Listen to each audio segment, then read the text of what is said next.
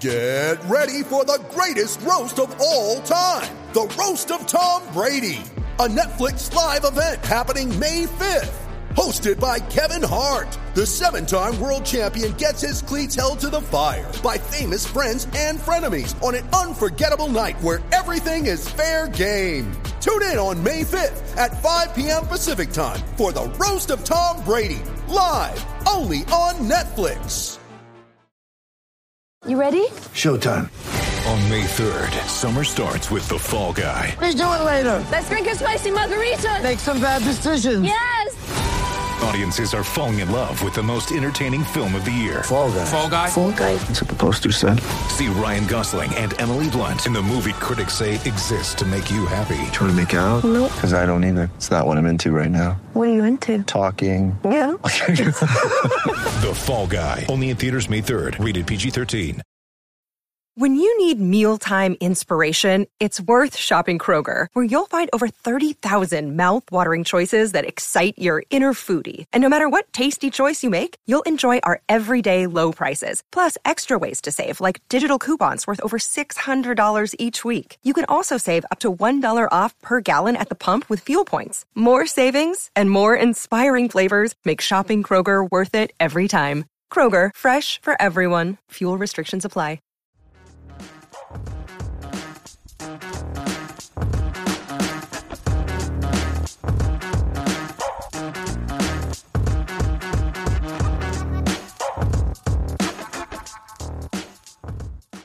Hey everyone, welcome back to Across the Romaverse. This is episode 94, and it is a big one because Roma has reeled in the big fish, so to speak. Paulo Dybala has accepted Roma's overtures, and I mean, guys, biggest signing since Batistuta. It- it- If it's not, it's got to be close to it, right?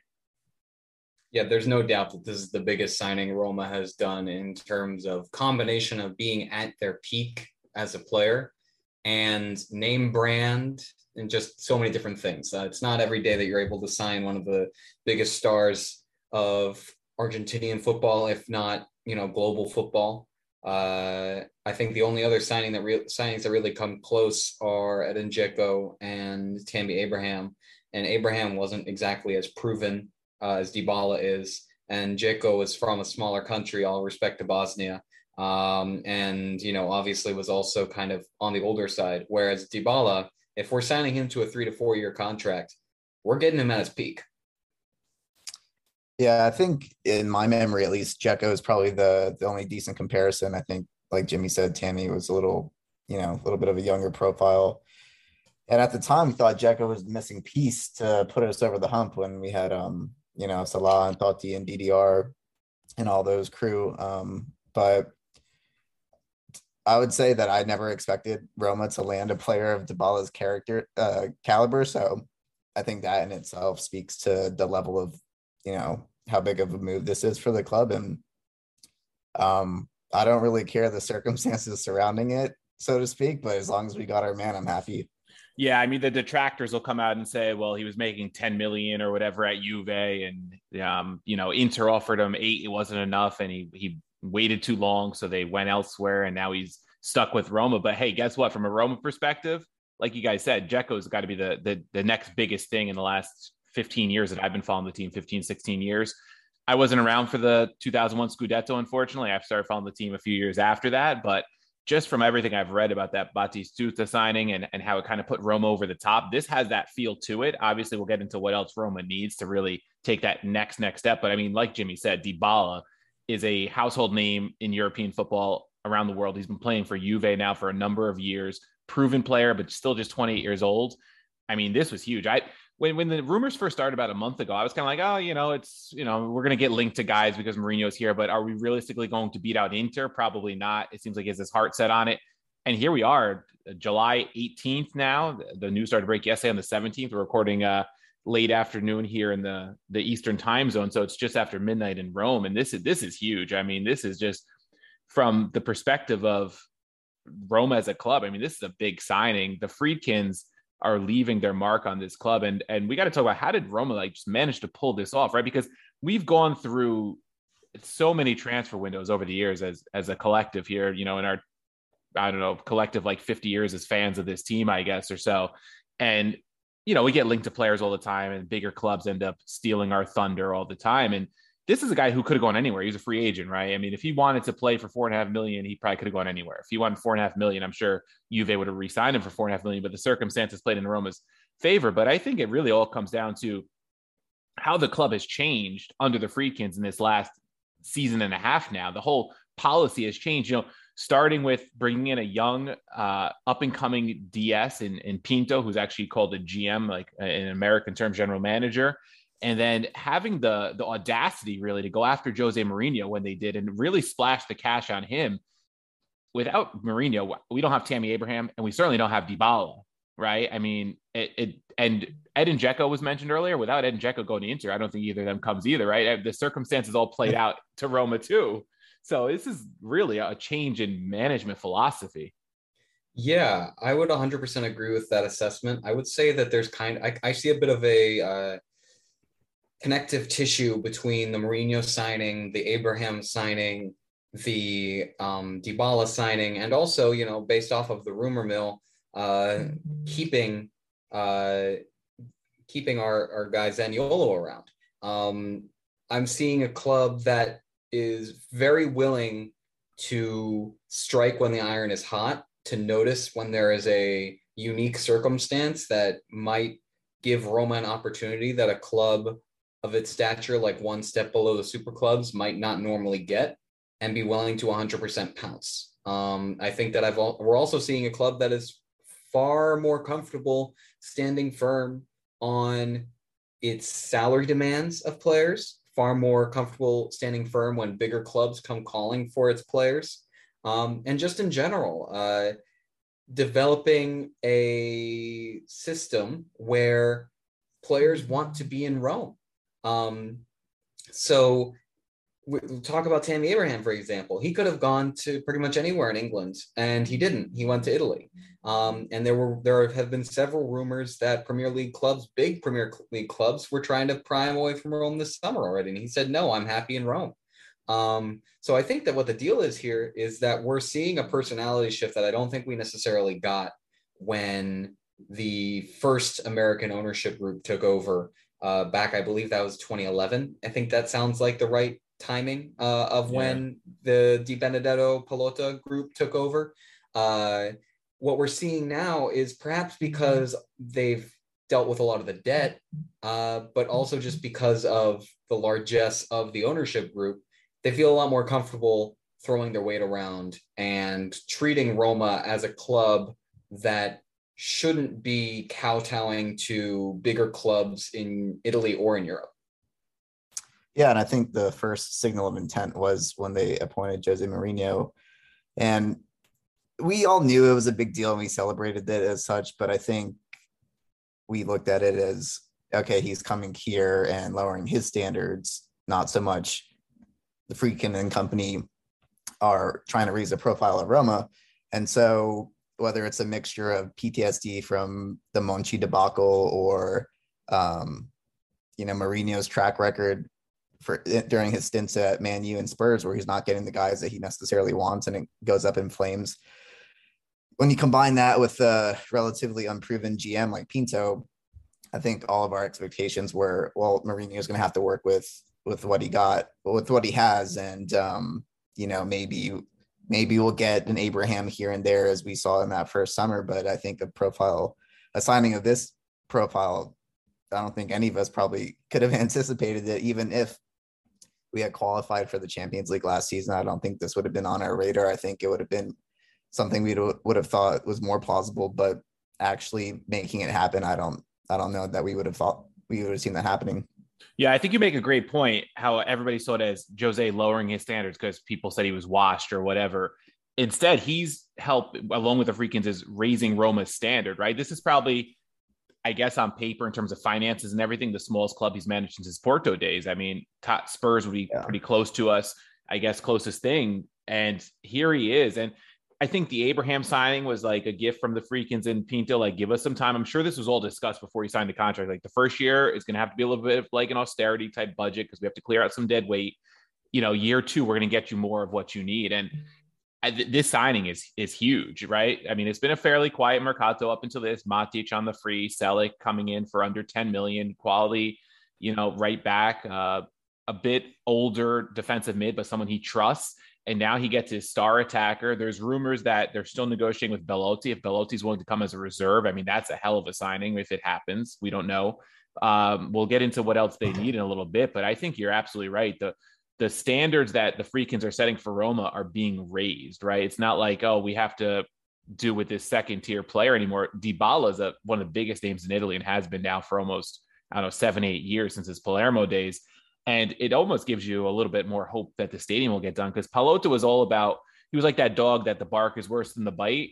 The Friedkins don't bark. They just, they just get down to business. And I saw, yeah, I saw a great tweet today from uh, one of the popular Roma accounts, the Rossi's Tattoo, and it was a the video of when the fans at the parade for the conference like Victor were chanting like "Bring us Dybala," and it was like Dan's turn to somebody, and and the caption was like Dan currently asking like, "What is a Dybala and how do we get him?" Like you know, because you know they're these Americans not really that familiar, I'm sure, with a lot of uh, the players and stuff coming over, but they are getting the job done. So we'll see what the rest of the Mercato brings. Now, one of the big things, big debates once the big news broke was what number is Dybala going to wear? Because that number 10 jersey, since Totti retired, I guess we're going on about five years now, was has been in in the closet, so to speak, right? And you know, who deserves to wear the number 10? Will it be Zaniolo one day? He's our next star. Should it be Pellegrini? He's the new Roman captain. He's starting to live up to that standard. And now it should it be Dybala? And reports say he's going to be wearing the number 21. So I guess it's a little bit of a moot point now. But what would how would you have felt if Dybala came in and, and took the number 10?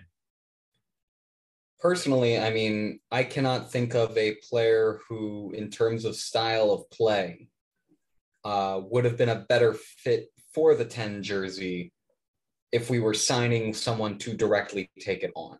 Uh, I'm fine with him not taking it. I know that Totti apparently told him weeks ago when we were first rumored to be signing, interested in signing Dybala, you can take the 10. Um, but it sounds like he's not taking it. I would have been fine with him taking it. I still am sentimental and love the idea of someone either coming through the academy or being a young signing who eventually earns the 10 uh, by, by coming up through the system. I wonder if in the next several years if um, Zaniolo might take it for himself. I'm not sure. Uh, I think that at this point, both Zaniolo and Pellegrini are getting to the point where they're kind of developing their own uh, reputations on their own numbers, right? Mm-hmm. So, like Zaniolo 22 is like a pretty iconic number in its own way as is the seven. So I could see them both being satisfied with that. You know, maybe down the road, another guy comes up who takes that 10 on. I will just say though that like we are get this will be year five of us not having anyone wear the number 10. I do think that after a certain point, if players like Dybala are turning it down, um, it's going to become very, very hard for anyone to ever wear it again. And I, I Totti didn't want it retired. I don't want it retired. I hope that somebody eventually takes it.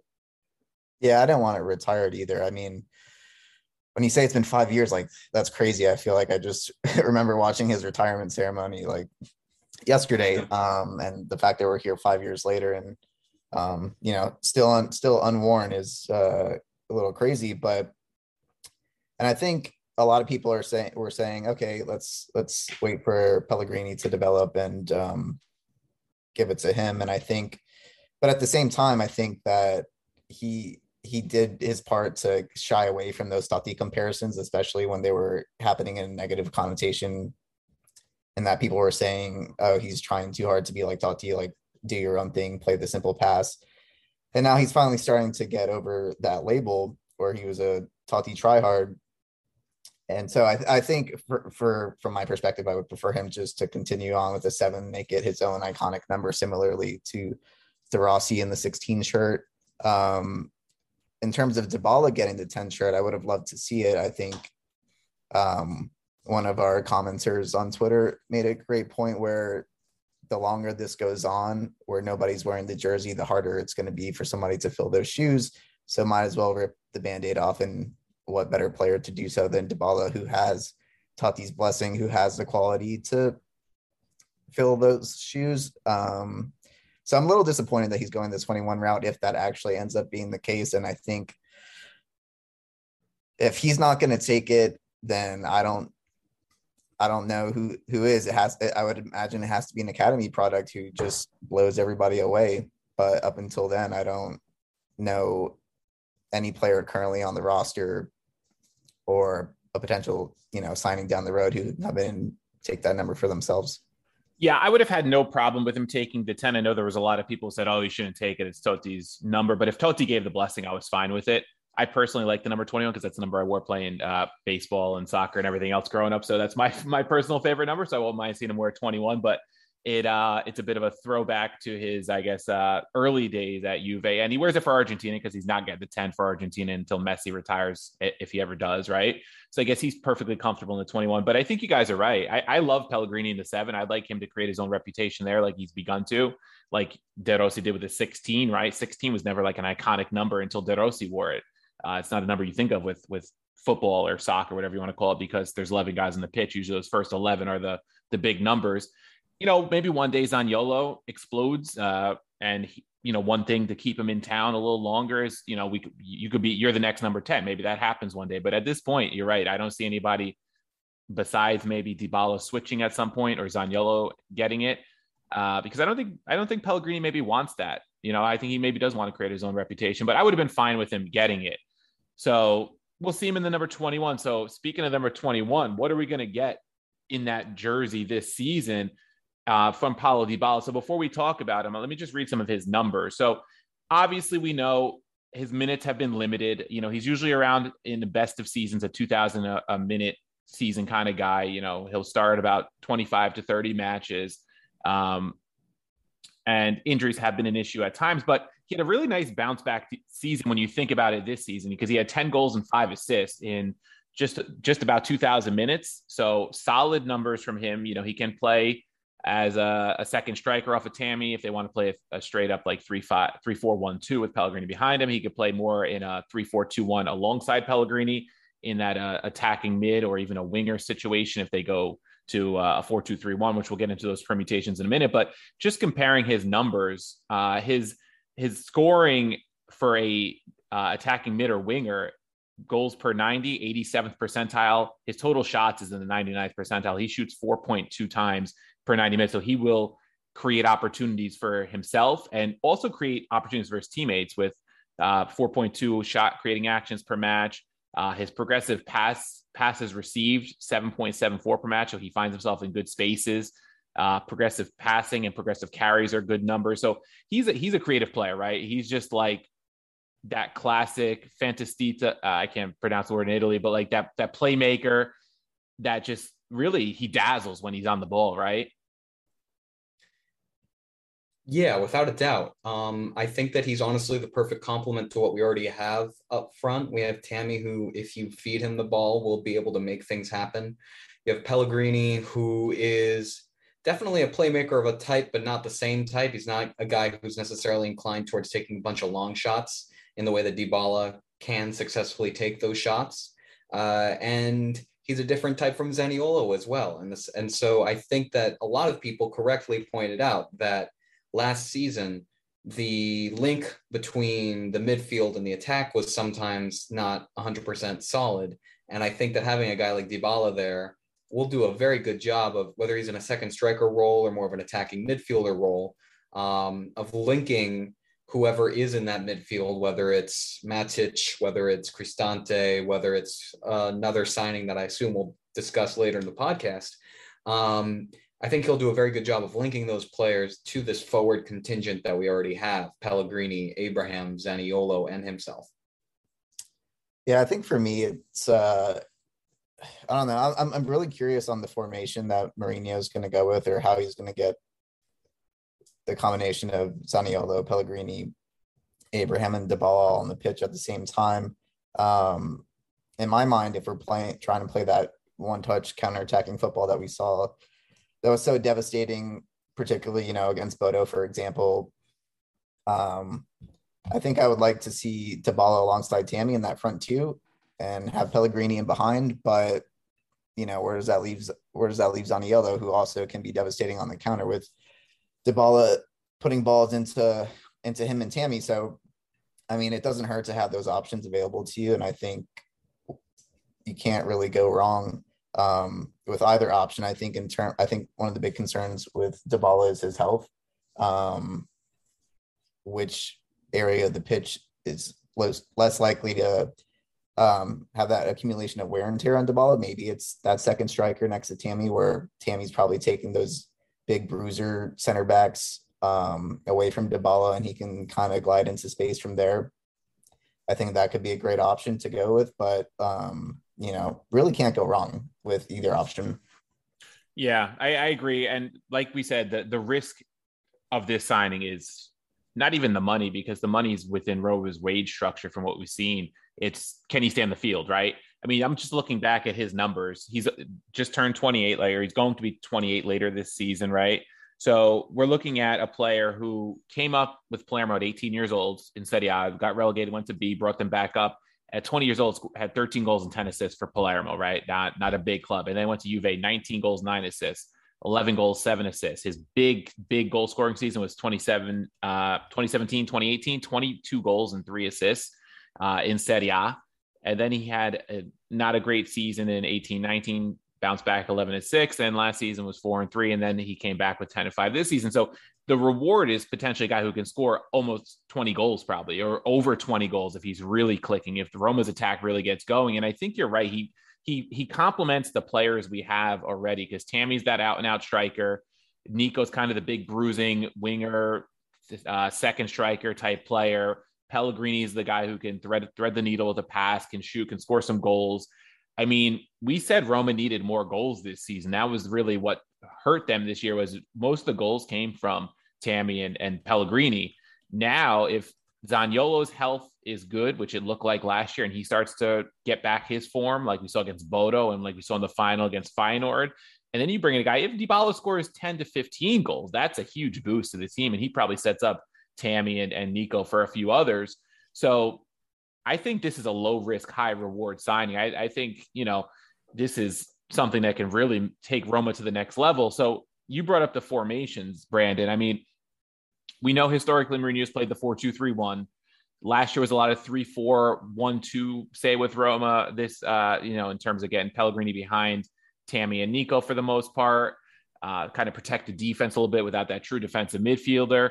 It's been three man defenses for the first two matches of preseason where do we see Roma going now? Because I, I, know a lot of the conversation on Twitter that I've seen is how do you fit Tammy, Nico, Lolo, and Dybala at the same time on the pitch? Or do they all have to be on the same pitch at the same time? I think, I don't know. I think they do have to be on the same pitch at the same time, especially um, there's so many rumors about Zaniolo leaving. I think if you're keeping him around, it's under the promise that you're going to get sufficient game time. I know.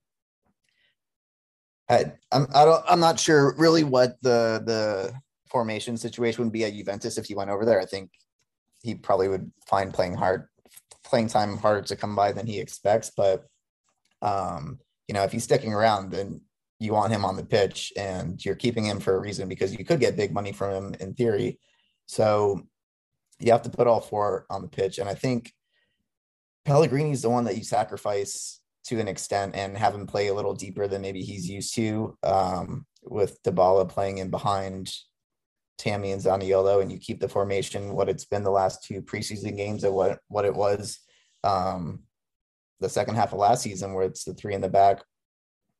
And um, but I know a lot of people are against that and think that Pellegrini shouldn't be moved from that attacking midfielder role at any cost. So at, in that scenario, then you have to sacrifice Zaniolo because he hasn't shown that he, you know, can play as a center midfielder, and you're not going to put him on the wing. Um, that Karsdorp is is playing in, and Celik is going to rotate with. So, um, I think for me, it's it's kind of a question of are you comfortable putting Pellegrini a little bit deeper?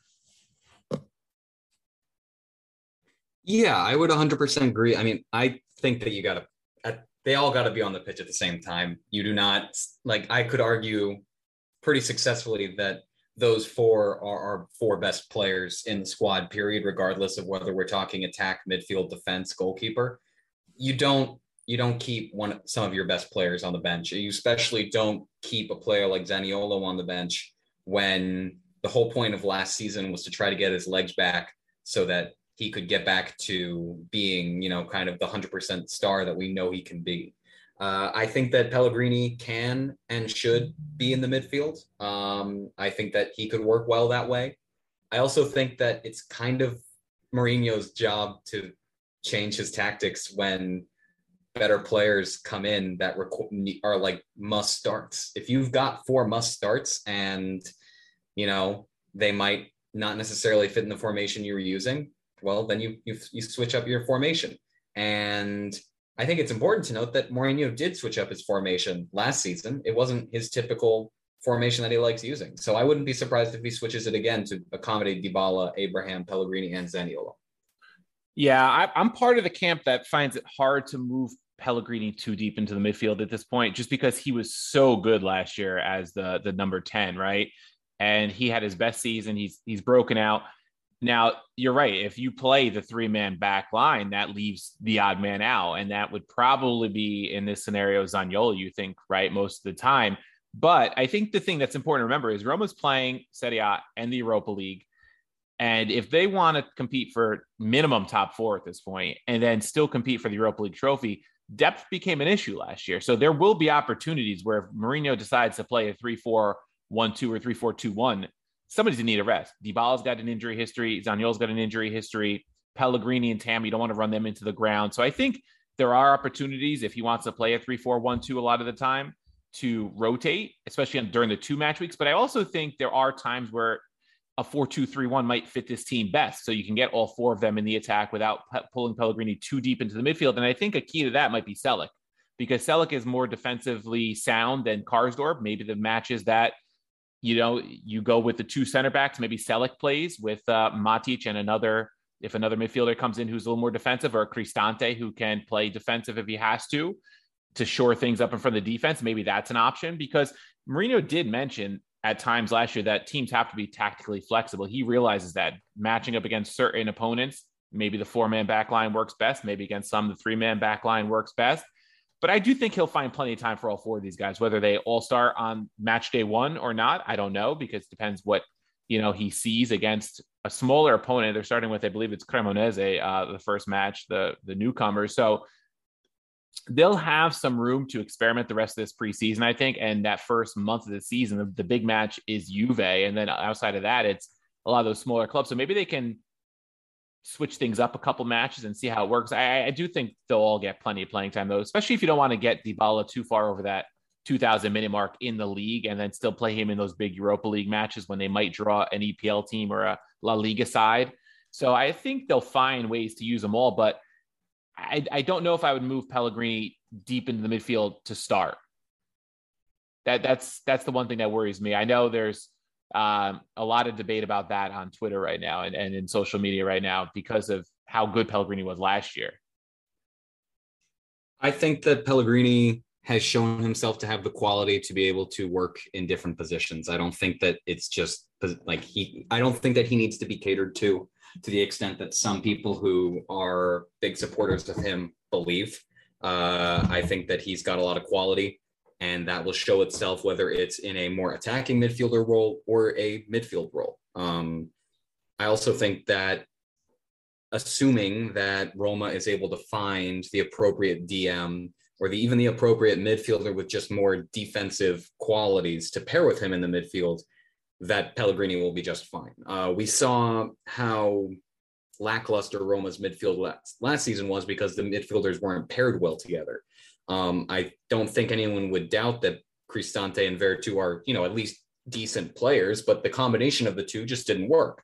Um, I think that if we make the right signings, and you know, I think Matic actually kind of qualifies as one of the right signings that would work well with Pellegrini in the midfield. Uh, so I'm pretty optimistic that if he got shifted over to the midfield, things could work out. Yeah, I agree in that sense. I think if you do drop him, and I, I don't think he would have any quarrel with Mourinho for you know playing a deeper role if it's going to make the team better. He's you know he's got the the captain's armband for a reason because he's a, a team guy. I do agree though that it's got to be a Matic or a, a, true DM to pair with him because Pellegrini will stick a foot in there now. You know uh, more than he would have earlier in his career, but you do need a defensively sound player next to him, I think, to shore things up Any chance we can get um N'Golo Kanté from Chelsea? You think they're they're willing to pair them up? I think. Yeah. just let Pellegrini play like the Jorginho role and just just yeah, exactly. kick passes around. Yeah, so it'll be interesting to see uh, tomorrow. They play Sporting Lisbon in Portugal. That'll be the first one. I don't expect Dybala to play. He's not even officially announced yet, but you might see Mourinho toy with things formation wise to maybe you know plant some seeds here. We'll see, or if he keeps things close to the vest and saves it for the first match of the season, we'll see. But I I, I trust in Mourinho at this point. I mean, the guy's been there, done that. He's had plenty of great players play for him. And like he was saying all last season, you need depth to win. And, and Roma is filling that depth for him.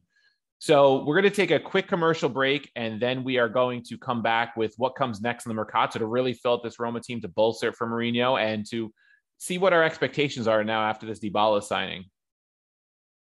All right, so we're back from our quick commercial break. So, guys, Dybala, I think will end up being the marquee signing of this Mercato. I think we can agree on that. You know, he is the big name, but Roma's certainly not done the Mercato. Pinto has some dead weight to clear out still, namely players like Kluivert, Carlos Perez seems to be on the way out, Diawara, Darboe, uh, among some others. Some of the younger players might get loaned out, like uh, Afena-Gyan. We'll see. Um, but what arrivals do you see having to happen to really fill out this Roma side to have it not only competitive for the top four, but the Europa League crown and maybe even pushing higher into Serie A? What do you think, Stephen?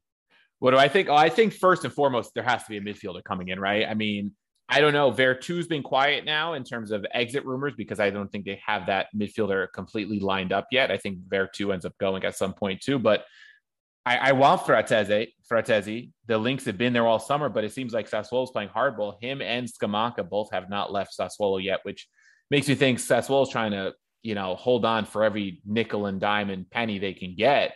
Um, because from all reports, there's still no, you know, end in that transfer rumor, which which worries me a little bit because he seems like a, a, a potential great signing for Roma not just because he's Roma, but because he had a really strong season for Sassuolo as I think a 22 year old.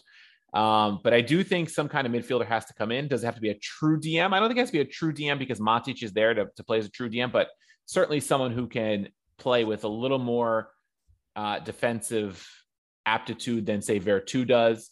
Um, someone that can pair with Cristante or Matic.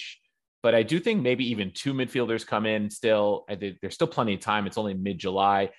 I know there's been talk about a center back, a left footed center back too, that Senesi is still linked, which those links cooled a lot in June and into July, but now they're back recently. That Roma could be looking at a center back again, which I think if Roma buys another center back and they don't sell one, I think you're definitely looking at a three man back line most time because why would you need five center backs, right? Especially when you have uh, pretty established players in there. And um, I don't know. I think I think it's definitely midfield first, though. I think you have to shore up the midfield, whether it's Frattesi and another rotational type piece or a, another DM and and an, another player to replace like Diawara, uh, Veretout, because you're, you're talking about you know selling three midfielders, and uh, Oliveira already went too. Yeah, I was going to go defensive midfielder, center back, and I think for what you just said about if they um they bring in another center back without offloading anybody, then it's clear that Mourinho intends to stick with three in the back for this upcoming season. Um, so I'm a little, you know, a little more cautious on whether or not they should go go that route, but um, just for the sake of versatility. Um, but Smalling has his injury history, so you know that could essentially just be covered for Smalling in case he were to go down again. Um, and then I think slight disagreement. I do think that Roma should focus on getting a true defensive midfielder just because with Matic's legs and the minutes and hit, you know, the minutes that he's accumulated over his career, that banking on him as your lone true defensive midfielder is a bit of a gamble I'm not particularly comfortable with. Um, and I think if you're just looking for somebody to have defensive elements but still be a midfielder, I mean, Cristante fills that role pretty pretty well. So I don't. I think the focus should be on that, but this whole summer that we've thought that you know Mr. X quote unquote was going to be a defensive midfielder. Now that is in, I don't know that they have the ability to break the bank at least while they're on the stock exchange still. So um, that remains to be seen. But even if it's similar to um, a Matic, you know, a little more experienced defensive midfielder. I think that's probably the route that they should be going. Yeah, I think you make a great point about Matic. You need somebody who can play defense besides him. Because I just I looked up his last three seasons at United. 1382 minutes last season, 1106 the season before that, and 1581 the season before that. So he is not going to be a minutes eater for Roma. You know, he might feature in some big matches if you know Mourinho wants a guy he can quote unquote trust from his past. But you're right; they do need someone else who can fill that role. I think. Yeah, I mean, I personally think that Frattesi is still pretty likely to come in. I've seen this game be played before with practically every signing that Roma has done. Um, I feel like this happened with Abraham. This happened with you know most big signings that Roma does. There's like some tango between the d- different DSs saying like, oh well, maybe they won't actually sign him, and then eventually, and they keep talking about it for a while, and then eventually the guy is signed. Um, the will of the player is clearly there. I think that he's a good fit in a short, medium, and long term sense with the club. Uh, and you guys are right that I don't think Matic is necessarily going to be just like a minutes eater. Like I doubt he'll be starting every single match. Instead, I see him more as like a veteran glue guy. Um, yeah, so I mean, I personally wouldn't be surprised if you know a week or two from now, uh, Carnevale, who's the DS of Sassuolo, starts realizing that his valuations of uh, the players he's been trying to sell from Sassuolo were a bit insane. Um, and like only PSG seems to be interested in spending the money that he's demanding. Uh, and given that, I wouldn't. I, I think that Frattesi probably will still happen. I I, and I think that's even more likely considering how Roma's been spending their money this summer. I they've been not dropping a huge amount of cash on transfer fees. They've been paying good salary to players, but they haven't necessarily like Dybala is coming in with agent fees that are probably I think around like five to six million euros, um, for example.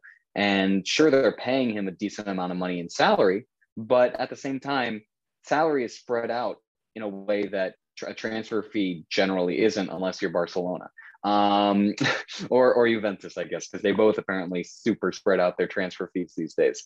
Um, point being, I would say that there does seem like there's a possibility that Frattesi comes in. I think that he's likely to be the big money signing, even if in terms of impact and star power, Dybala is obviously the star signing of the summer.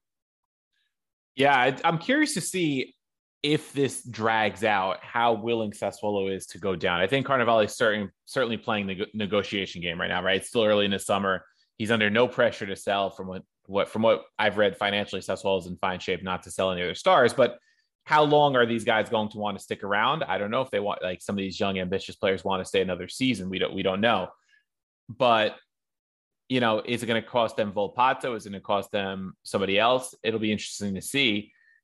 I mean, I'm looking at the like current free agents from Serie A. Nobody really strikes strikes me as being a defensive mid type player. You know, in case Roma was looking to maybe go another free agent route, but if you know Belotti's been linked, if they want to shore up their forward depth a little bit more, but if they go after Belotti, where's that leave Shomurodov, right? Because I don't see how Shomurodov fits if you sign Belotti on a free. I think you're muted, Brendan. Yeah, yeah. I've been saying since last season, I think Eldor needs to to pack his bag. So I wouldn't be too upset about that if they brought in Belotti, but they paid what 20 million for Shomurodov. So that's yeah, that's the issue, right? You're not going to get that money back. Um, so I, I don't I don't see a scenario in which he um leaves unless you're just willing to eat that loss. But um, which is why I was surprised about the Belotti links, just because um, I know several of the forwards are rumored to leave, but with you know, you're bringing Dybala in, who in theory could play as a second striker, and Zaniolo, we've seen plays as a second striker, and you already have Shomurodov on there. Um, it's a pretty crowded striker room, uh, forward room when you when you um, when you throw Belotti in the mix too. But I yeah. don't think Belotti's happening. yeah, I don't. I don't either. That's the thing. Yeah, like, I, I don't. It makes no sense it. to me in terms of the depth chart. Like we're we already spent like a good five to ten minutes talking about like where are we going to put all these forwards, and then we're yeah. going to add Andrea Belotti, who first of all I'm not the biggest fan of at this point in his career, but second of all, like he's a guy who wants to be at least part of the Italian national team setup, right?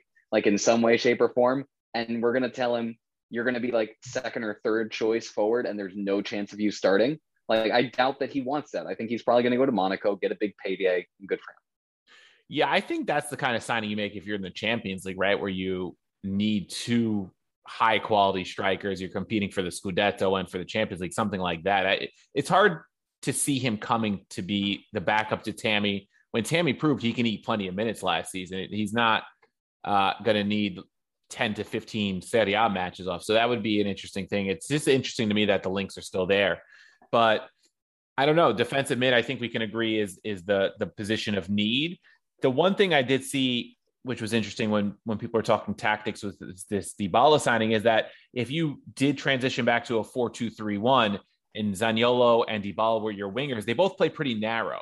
They're more comfortable playing narrow than wide. So it kind of defeats the purpose of going to a 4-2-3-1 a little bit, which kind of brings you back to the point you guys made earlier where dropping Pellegrini next to a true DM maybe makes more sense in terms of the player characteristics. So that's something to keep an eye on because some people mentioned, well, we might need wingers then if you go to a 4-2-3-1 because they're not true wingers. So that it, it's it'll be interesting to see where Roma goes, but I think midfield has to be where they go. And then we'll see if Solbakken comes, if Perez does leave. That's the link that's been around. I mean, what do you how do you guys feel about that as uh you know, Perez out and Solbakken in?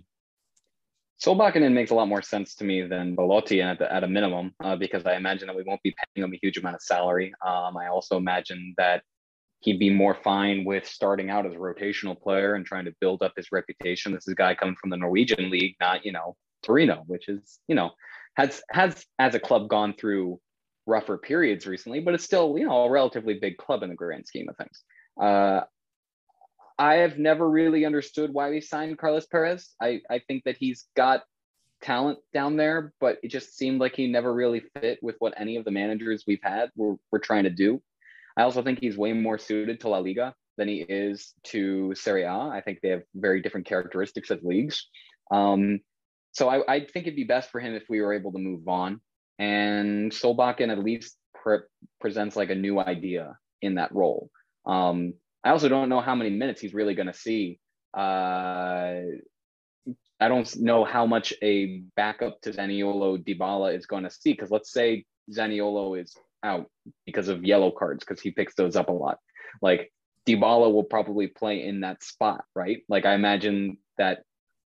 I, just don't. I feel like we're very short up in the depth in the forward department right now, and especially considering Mourinho's comfort with playing younger players. Like we haven't mentioned Nikola Zalewski yet, but I would imagine that he's going to be thought of as more of a forward. And if you look at what we've been seeing so far in preseason, I mean, he's looked somewhere between a fullback and a forward, um, which is how he's usually operated.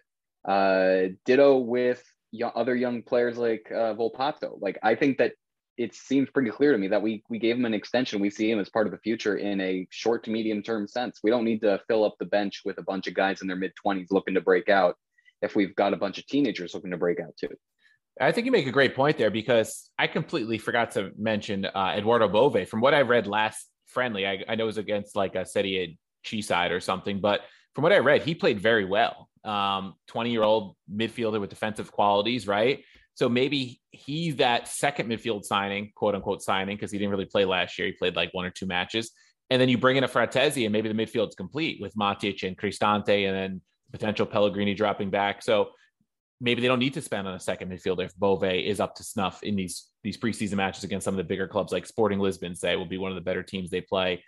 Could be interesting. Um, and then another name I, I thought of, a name that has been linked here and there is Florian Grillitsch he's on a free still. I haven't seen him sign anywhere yet. Um, I don't know if you guys have seen any rumors with him recently, but he's a defensive midfielder. Maybe if Roma can't doesn't want to spend on two transfers, maybe bring in Frattesi and a player like him, and he fills that more defensive role in tandem with Matic and a rotation with Matic. I don't know. Yeah, I think with Grill- Grillitsch, the last thing I saw was you know the links to Fiorentina and that collapsed, and um, because he fits a specific need, I would be on board with that for sure. In terms of Solbakken, I think part of the problem, and it's a great problem to have when you bring in a player like Dybala, is that you're, um, you know, our expectations are raised where it's Champions League, potentially Scudetto, Europa League title, and so when you're talking about those objectives, you're not thinking about you know players like Solbakken who um, still needs to come into their own and develop their game and whatnot um, and you're thinking about Mr. X uh, in that defensive midfielder role, who who you want to bring in for that. And so uh, it's hard for me to think about some of these more uh, rotational depth uh, moves, but with Kluivert and Perez and um, El Shaarawy all potentially headed for the exit door, I guess I suppose it makes sense to bring in a Solbakken, but I think when you're building a team like Roma is at this current stage, I think you need to address specific needs. So unless um, you know you have that plethora of wingers leave the club, then you can think about a Solbakken, um, it, which is the same. Another reason why um, you know Belotti didn't make much sense, just because that that room is crowded. So I think I think when you when you start getting to this level, it needs to be more about specific needs than anything. Yeah, I think if a Solbakken comes, he he's a young player, so he's gonna be hungry, right? But I think he will come with the understanding of that he is, you know, second, third depth in certain positions, and he'll probably play against some of the smaller clubs during two match weeks, and he'll get runouts off the bench and things like that. And I think he would come in with an eye of developing him toward the next couple seasons as well, along with like if a Volpato sticks around, if he's not included in the Frattesi deal, right? So there are players that are going to have to accept a role. And I think with younger players, it's easier to get them to accept that reserve type role uh, than an Andrea Belotti would, right? Or some of those type players. And that's why Shomurodov maybe after this season goes because maybe he's not happy at 27 years old being a reserve when he, he kind of sees his career going maybe not down the route he thought it was going to when he signed with Roma.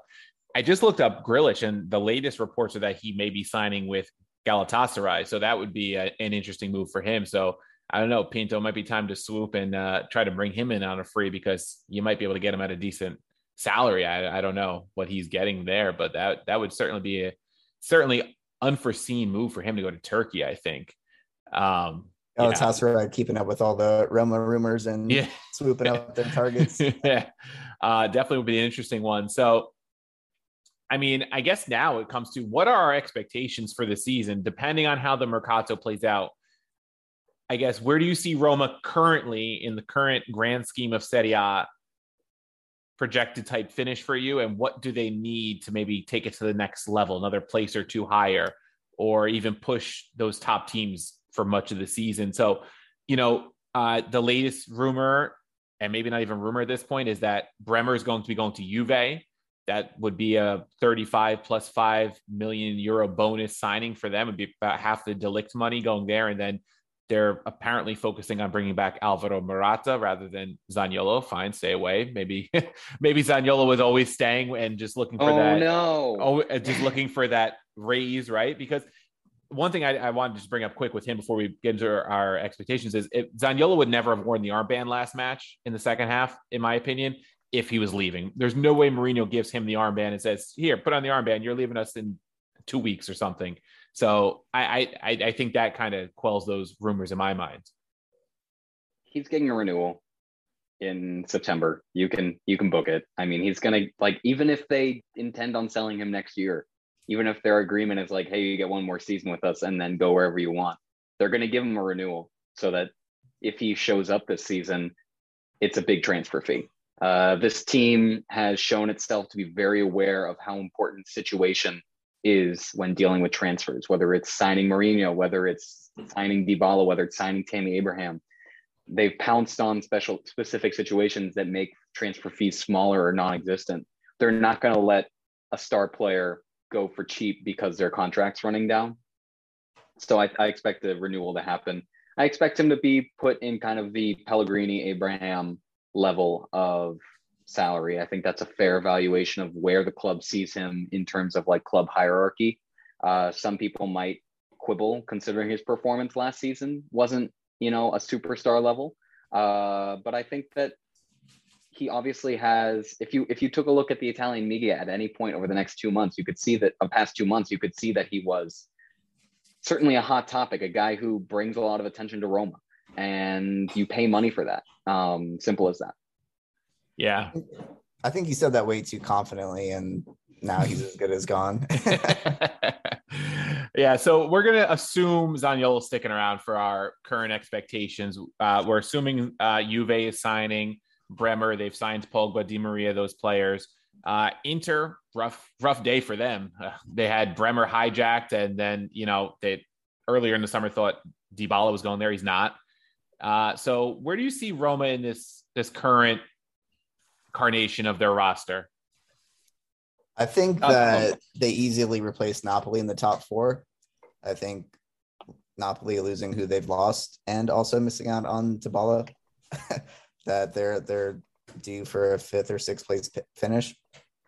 Um, I think depending on who they get the rest of the mar- the Mercato, I don't think it's crazy to talk about the title, um, depending on who exactly they bring in. But I think as currently constructed, Juve probably is a bridge too far.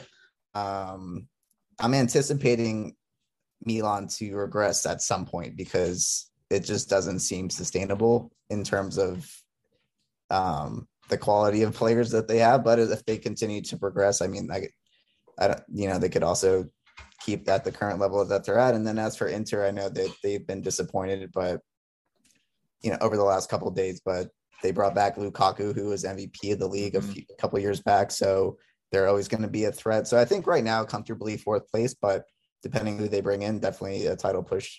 I wouldn't see is out of the question. Yeah, I mean, I think that things are going to be very tight in the top four this season. Um, if you look at every club, I would say that they've gotten most of them have gotten better, uh, and, but I would say that Roma has gotten the most better and kept their their parts that are necessary. Uh, I think that I wouldn't be surprised if with any spot between fourth and second next season for the club. I would be I would be surprised with first. Um, let's be honest, because that hasn't happened since what 2001. Uh, but at the same time, I think that Roma doesn't make the signings that they've made over the past 72 hours, but even more broadly, just since the start of kind of this Mourinho era, without the intent of being in the Champions League next season, uh, whether that's by winning Europa League or getting a top four place. Uh, I, I see this club as shooting for that, and I think it's realistic to assume that Champions League football will be on the cards for the next season, some way or other. Yeah, I, I think fourth place is minimum, even with the current roster. If, if the season started today, Roma didn't sign another midfielder, I'd be confident in, in top four, especially with the losses that Napoli has had with Koulibaly, Insigne, and Mertens all currently no longer there. Maybe Mertens comes back kind of free. There, there's some talk about that. I know some Napoli fans are saying, I guess it's the bitter pill they had to swallow that De, Deulofeu's a better signing than Dybala at this point. I, I had a good chuckle at that. Um, so I, I would put Roma top four right now. Um, I looked at the odds that Vegas or whoever the books are that make the soccer odds are putting out there, and um, Roma was plus sixteen hundred to finish top four, which was which was currently behind Napoli, but without the Dybala signing being official, I'm sure they'll those will those will fluctuate a bit. Um, you know, Juve, Inter, and Milan are of course the favorites for top three. If Roma signed the right midfielders, I, I agree with Brand. I think a title push is possible. Will they win the title? I would not bet money on it, right? I wouldn't stake anything on that because I, I wouldn't want to jinx it either because we've we've seen plenty of times where Roma finished second by like three points. I mean, the number of times I've seen Roma finish second in like my 16 years as a, a fan is unbelievable. It's painful.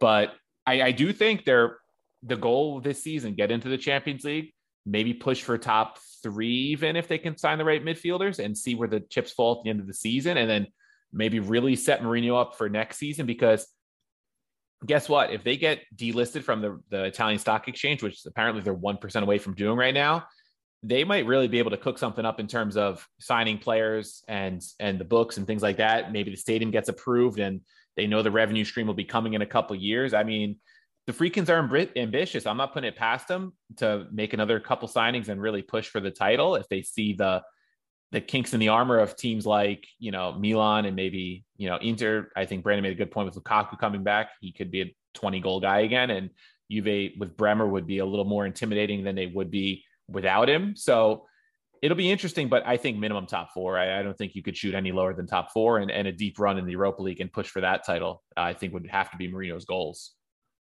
So, guys, I guess you know that that's what we have on Dybala. Anything you want to add before we we go on Dybala?